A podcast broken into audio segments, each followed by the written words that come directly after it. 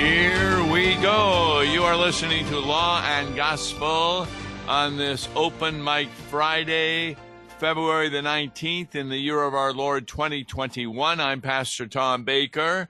And because we're not in the studio, you're unable to phone me, but you can email me. And that's at lawandgospel at lawandgospel101.com. And we are getting a number of emails. Uh, this particular one uh, came, well, it came just this week. Prayer request. Please pray for one of my clients who sent me this note last night. If I'm not awake tomorrow, check on me. I was rushed to the hospital unconscious this morning and had CPR done on me. I'm home now, but have a headache and I'm afraid to fall asleep. Then the email writer continues I've tried to share the Lord with him, but he said he wasn't interested because when he was a kid, his parents put him in some sort of strict religious school that turned him off towards God. He's only 44 and has diabetes and needs a kidney transplant. His only relative whom he's in relationship with is his mother who lives in another country.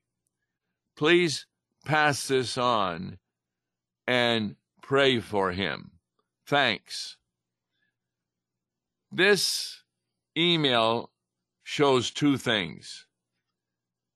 It shows that this man doesn't want to have anything to do with Jesus because when he was a kid, his parents put him in some sort of strict religious school that turned him off towards God.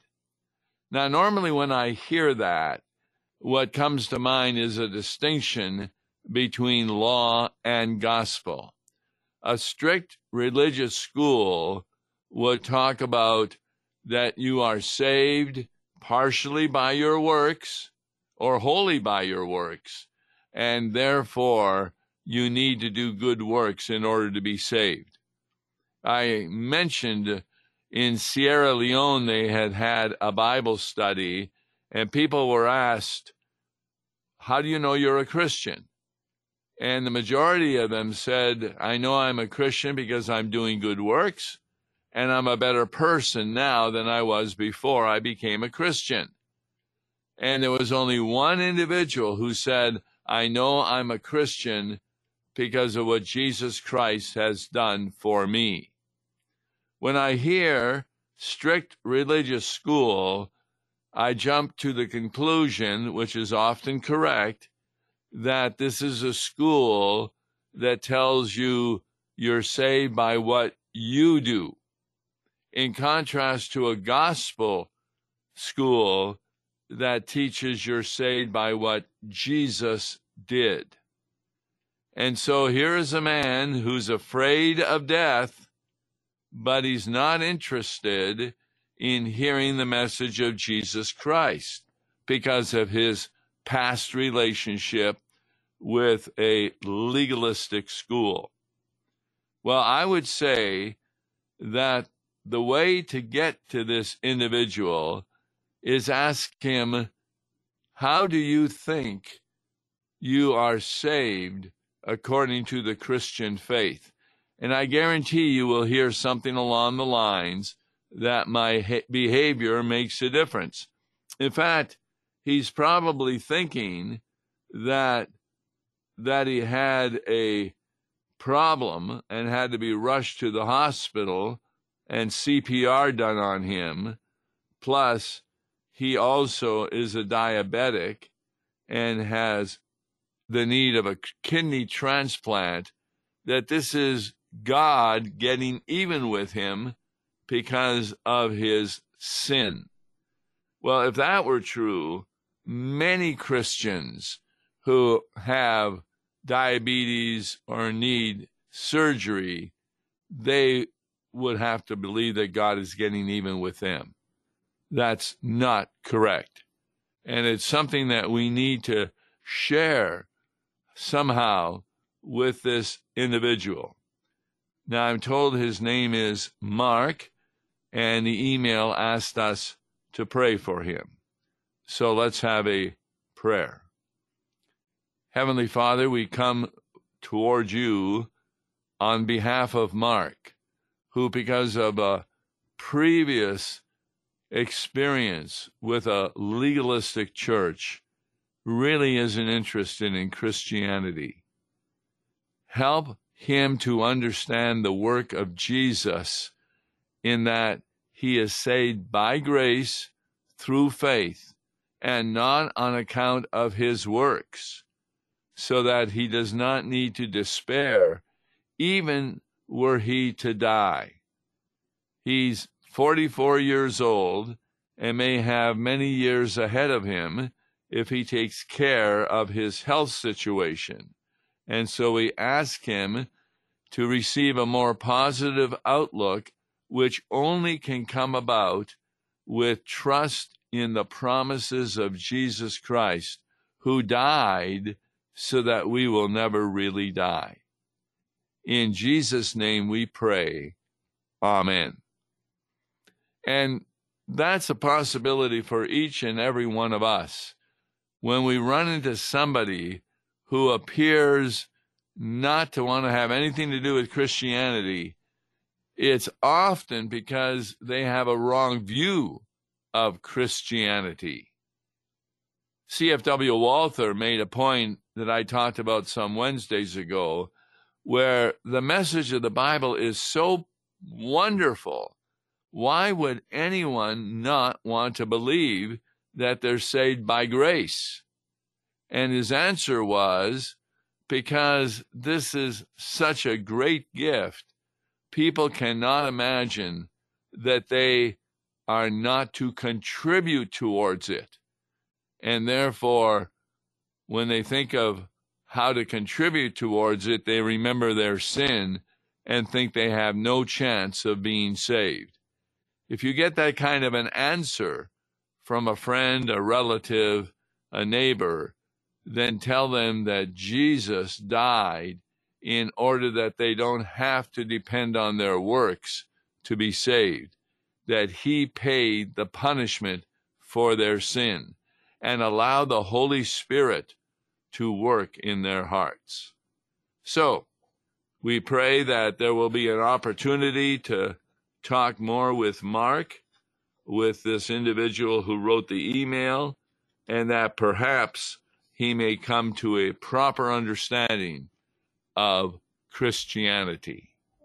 All right, second email, again this week. Good day, Pastor. I grew up in an LCMS congregation, but my family only went to Sunday services. My question may be long because I want to cover all points for completeness sake. My question concerns the application of ashes on Ash Wednesday. The basic question is what is the purpose? First, let me say that I'm not against applying ashes. I am only trying to gain a deeper understanding. I understand that on Ash Wednesday, many Christians will have ashes applied to their foreheads in the shape of a cross, which symbolizes penance, mourning, and mortality. Sometimes the ashes are worn throughout the day to publicly express their faith and penance. I would think that Holy Communion would be enough for the Christian to draw one to repentance and receive forgiveness. My concern is that applying ashes can be seen as a pious work of works righteousness, something we need to do to receive forgiveness. We do not participate in feet washing, as does the Church of Rome. I also am concerned that the application of ashes can be seen as a sacrament. I know that some people leave ashes on their foreheads after the service.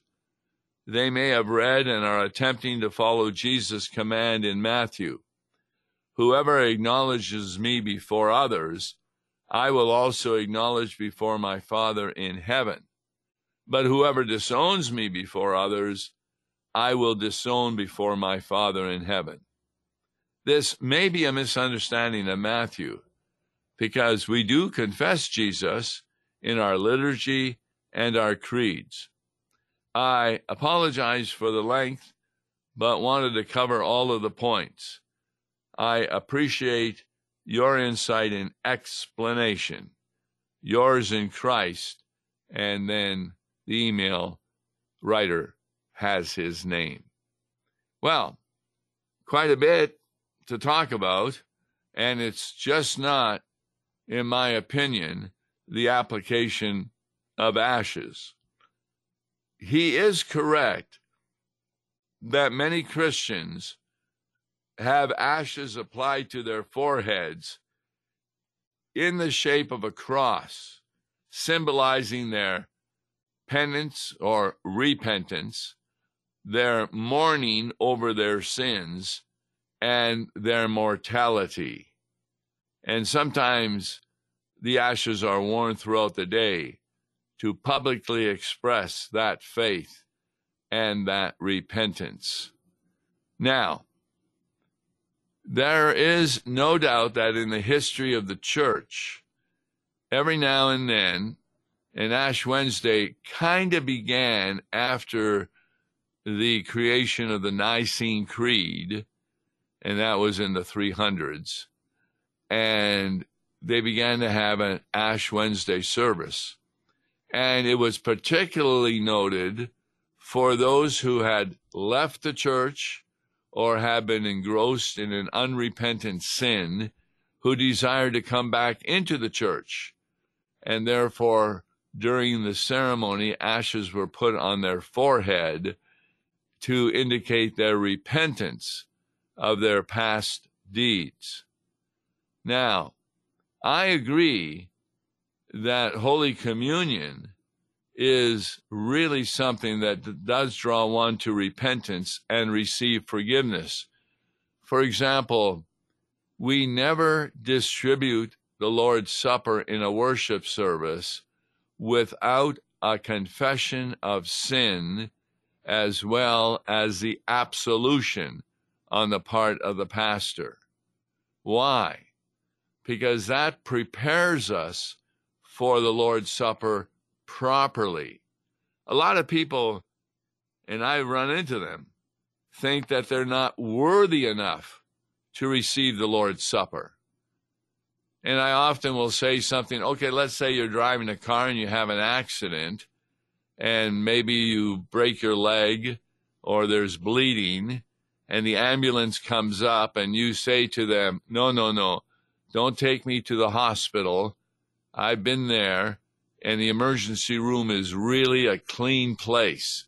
I don't want to make it dirty or unsterile. So let me go home and wash up and then we'll go to the hospital. Well, they may take you somewhere else besides the hospital with that kind of an attitude because that's what hospitals are for for helping broken bones, bleeding, etc. And that's what the Lord's Supper is for. It's not prepared for those who are worthy to receive the Lord's Supper. It's prepared for those who recognize their sinful attitude. And, and that's why we often would, uh, at my congregation I served, we would occasionally do the Matin service. Now, Matins, and it's a morning service, does not in the hymnal have the Lord's Supper. But if it was a Sunday where we were having the Lord's Supper after the beginning of the Matins and the sermon, we would then flip back to one of the services where there was a confession of sins and also the wonderful gift of the forgiveness of sins. And at that point, we would then go ahead and have the Lord's Supper. It's kind of like what John the Baptizer's task was. Remember, he came, according to the Old Testament, to prepare the way for Jesus Christ. Jesus was bringing the kingdom of God and the gospel with the free forgiveness of sins you couldn't pay for, you couldn't buy, there were no works you could do. But in order to receive the forgiveness of sins, one needed to be aware that they were a sinner. And that was the mission of John the Baptizer.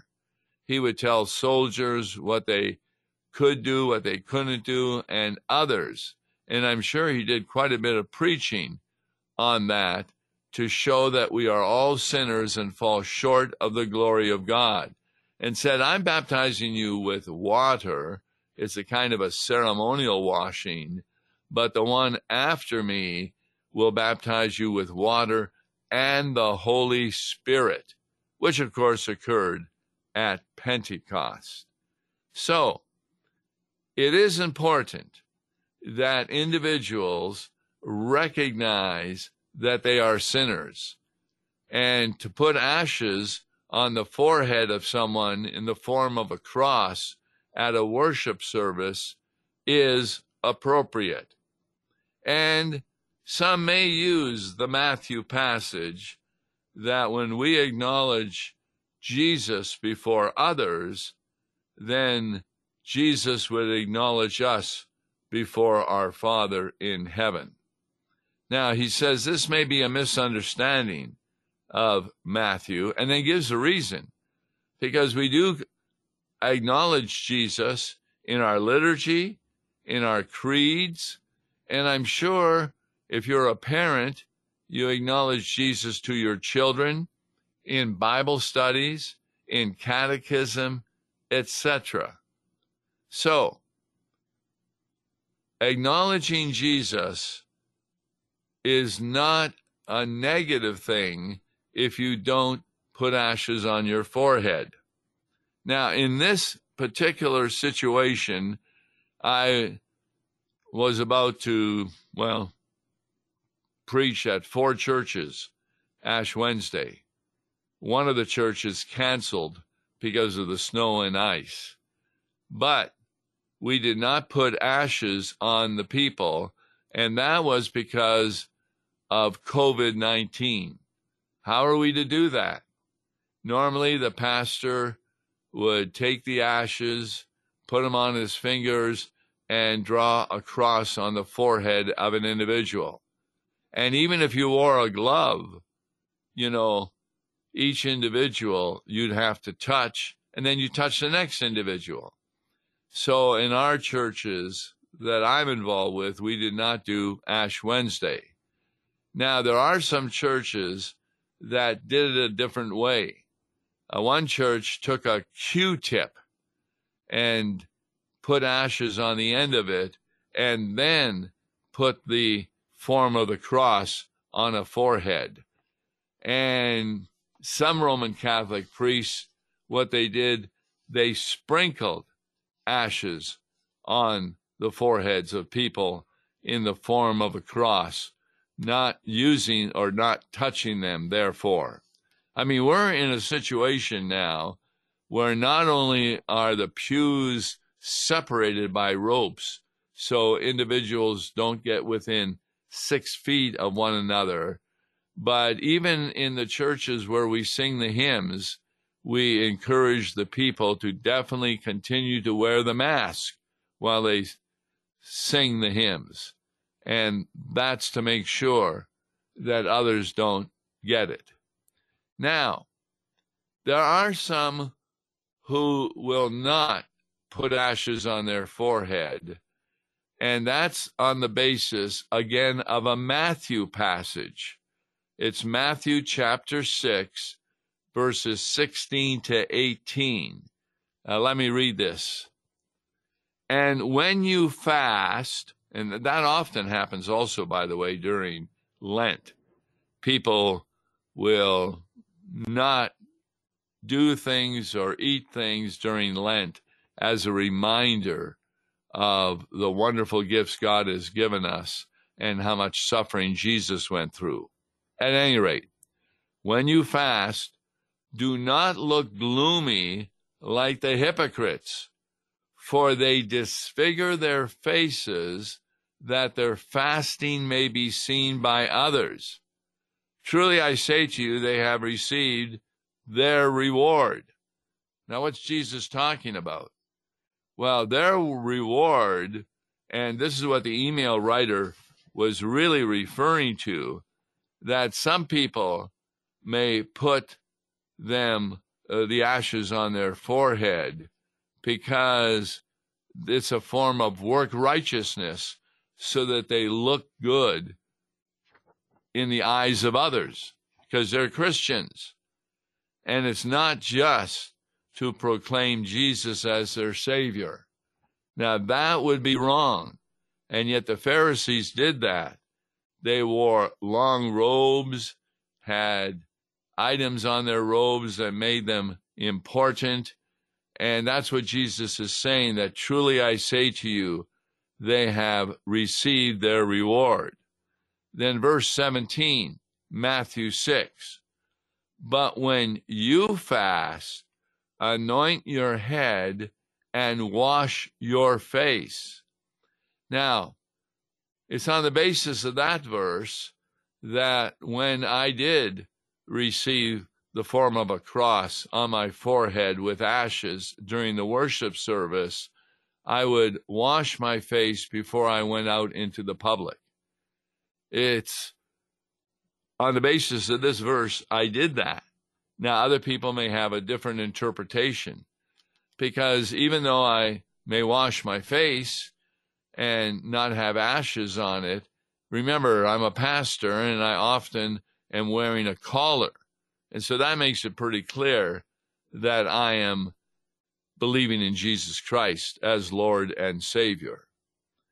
Verse 17 says, When you fast, anoint your head and wash your face. Then verse 18, that your fasting may not be seen by others, but by your Father who is in secret. And your Father who sees in secret will reward you. So, what do we do with this? If someone feels, in my opinion, that keeping ashes on their forehead tempts them to look better in the eyes of others, then they should wash their forehead because we are not saved. Our righteousness does not come about by good works.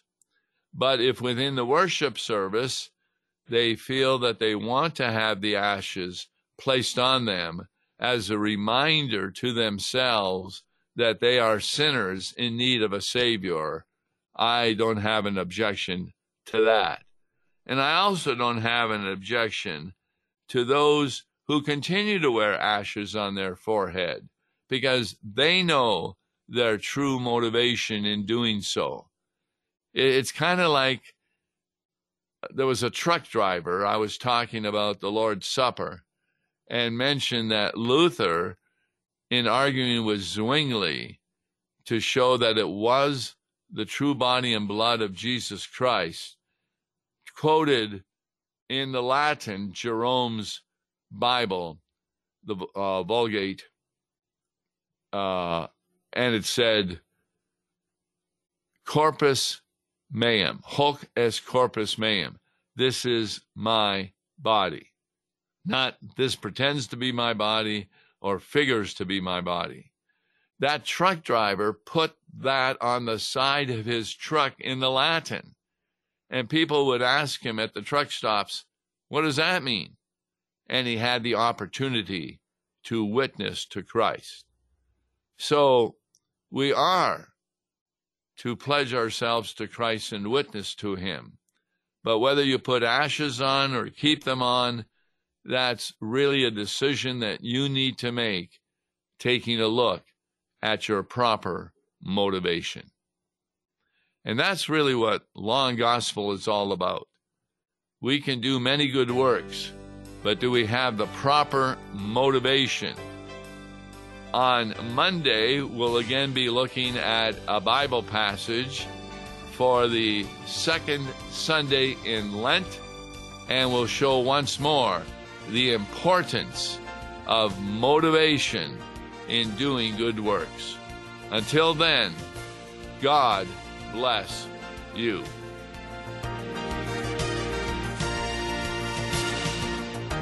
Listen to Law and Gospel each weekday morning at 9:30 on KFUO. For a tax-deductible gift to Law and Gospel, please make your check payable to Concordia Mission Society and mail it to Tom Baker, P.O. Box 28910, St. Louis, Missouri 63132. To give online, visit lawandgospel101.com or call toll free 1-877-267-1962.